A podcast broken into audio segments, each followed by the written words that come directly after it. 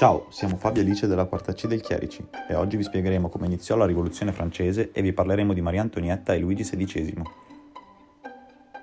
La rivoluzione francese fu un periodo di radicale e a tratti violento sconvolgimento sociale, politico e culturale, occorso in Francia tra il 1789 e il 1799, assunto dallo storiografia come lo spartiacque temporale tra l'età moderna e l'età contemporanea.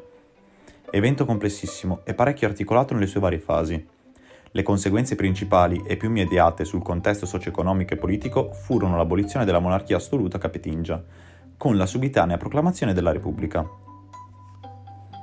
L'eliminazione delle basi economiche e sociali dell'antico regime è ritenuto responsabile dello stato di disuguaglianza e povertà della popolazione subalterna.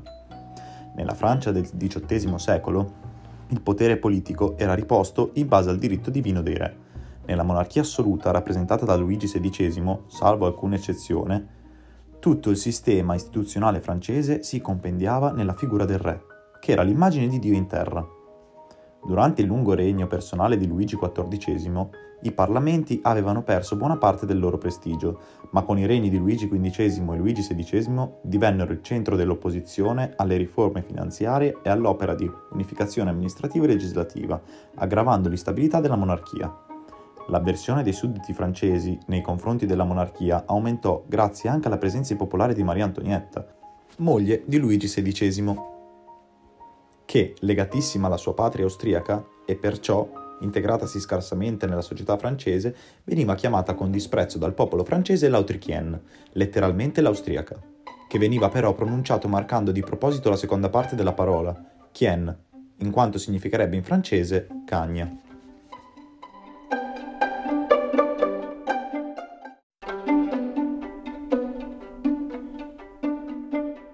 Il 2 novembre 1655 nasce da Maria Teresa d'Austria e Francesco I di Lorena Maria Antonia. Maria Antonia non ha ancora 14 anni quando è promessa in sposa al nipote ed erede di Luigi XV, Luigi XVI. Nell'aprile del 1770 lascia per sempre l'Austria alla volta della Francia, dove diverrà poi Maria Antonietta.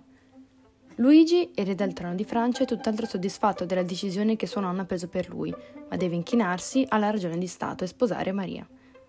Alla corte di Parigi si mormora infatti che Maria Antonietta pensi solo a divertirsi, trascurando i propri doveri matrimoniali, e che il matrimonio non è stato consumato come a dovere. Maria ha la reputazione di persona frivola e superficiale, disposta a seguire ogni moda stravagante che giunga a Parigi.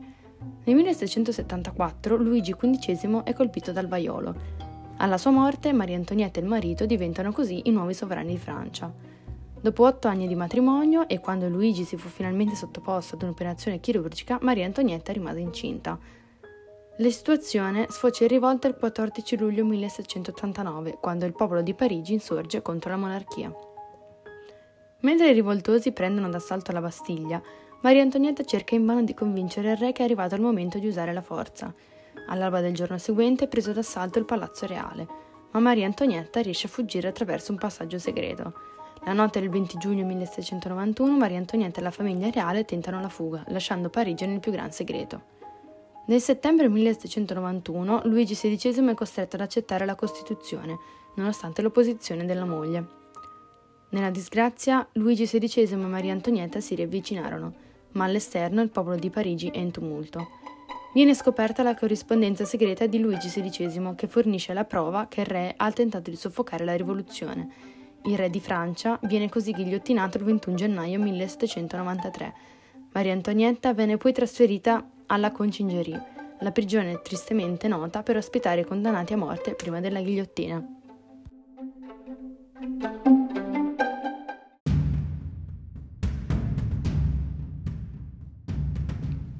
La decapitazione di Luigi XVI. L'esecuzione di Luigi XVI si svolse in modo molto rapido tanto che al re non fu nemmeno concesso di terminare l'ultima frase rivolta al popolo che affollava la piazza. Il cadavere fu quindi riposto velocemente in una semplice bara di legno e trasportato in un vicino cimitero, dove la bara fu calata in una fossa e ricoperto di calce viva.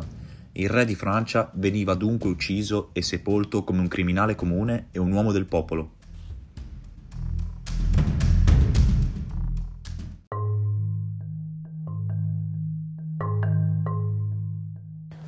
Documento molto importante che rappresenta il carattere forte e la personalità di Maria Antonietta è la sua ultima lettera, scritta poche ore prima di salire i gradini della ghigliottina, oggi conservata presso gli archivi nazionali dell'Hôtel de Soubise.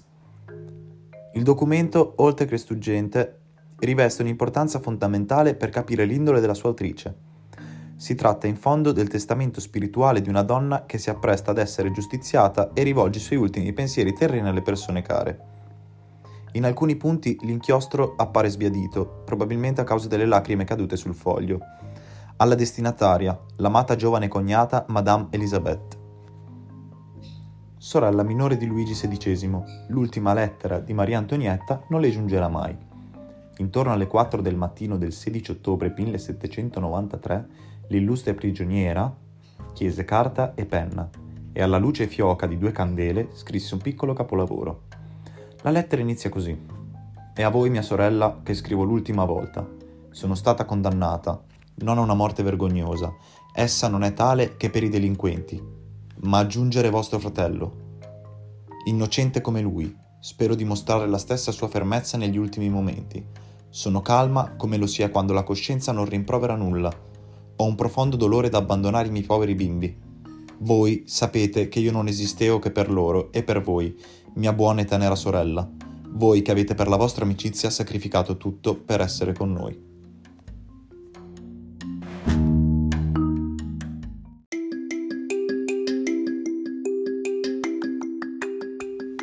Ma andiamo ora a sfatare qualche mito legato a questa bizzarra regina ed a raccontare qualche gossip e qualche curiosità che a quel tempo giravano tra le vie della città e tra i corridoi di palazzo.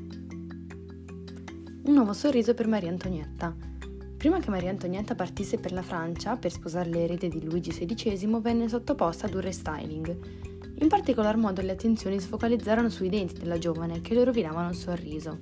Quindi, nel 1668, si chiamò alla corte di Maria Teresa d'Asburgo un famoso dentista dell'epoca, Pierre Leveron, che applicò a Maria Antonietta un apparecchio ortodontico che permetteva di raddrizzare i denti in pochissimo tempo.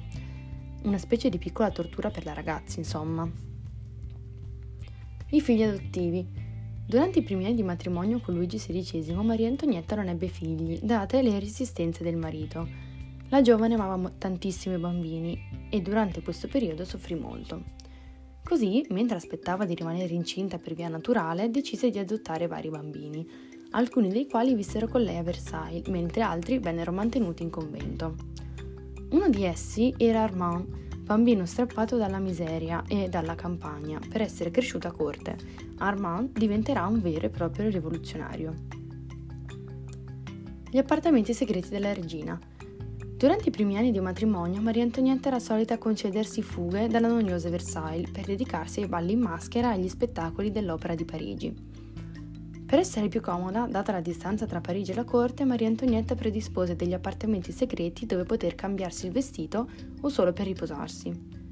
Questi due appartamenti si trovavano uno nel palazzo che oggi ospita l'Hotel de la Marine, al cui interno ancora oggi si può ammirare il salone di Maria Antoniette, l'altro invece si trova al palazzo della Tuileries.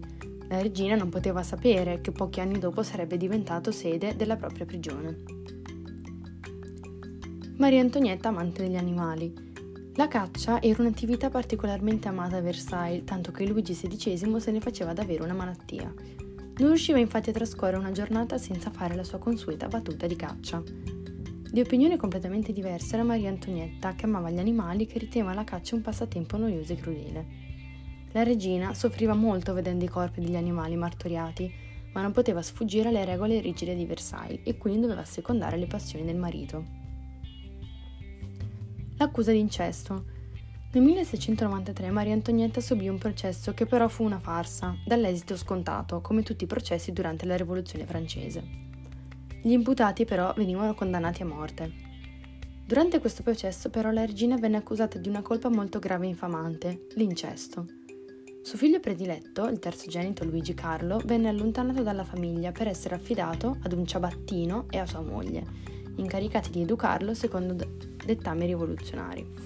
Il figlio fu spinto ad accusare la madre di pratiche incestuose. Durante il processo, però, quando Maria Antonietta ascoltò l'accusa, il principino rimase in silenzio e poi disse: Se non ho risposto è perché la natura stessa si rifiuta di rispondere ad una simile accusa rivolta ad una madre. Mi appello a tutte le madri che sono presenti.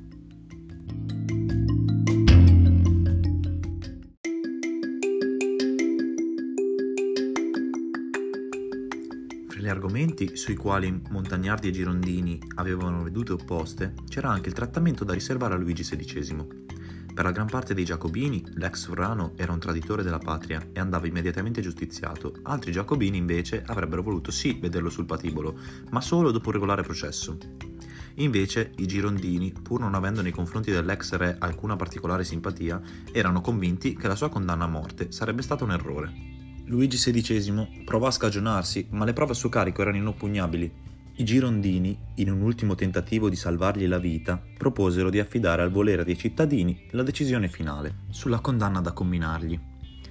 Ma il 14 gennaio 1793 i deputati della Convenzione, con pochi voti contrari, respinsero questa proposta e giudicarono l'ex sovrano colpevole di tradimento. Sei giorni dopo lo condannarono a morte, Luigi XVI fu ghigliottinato il 21 gennaio 1793.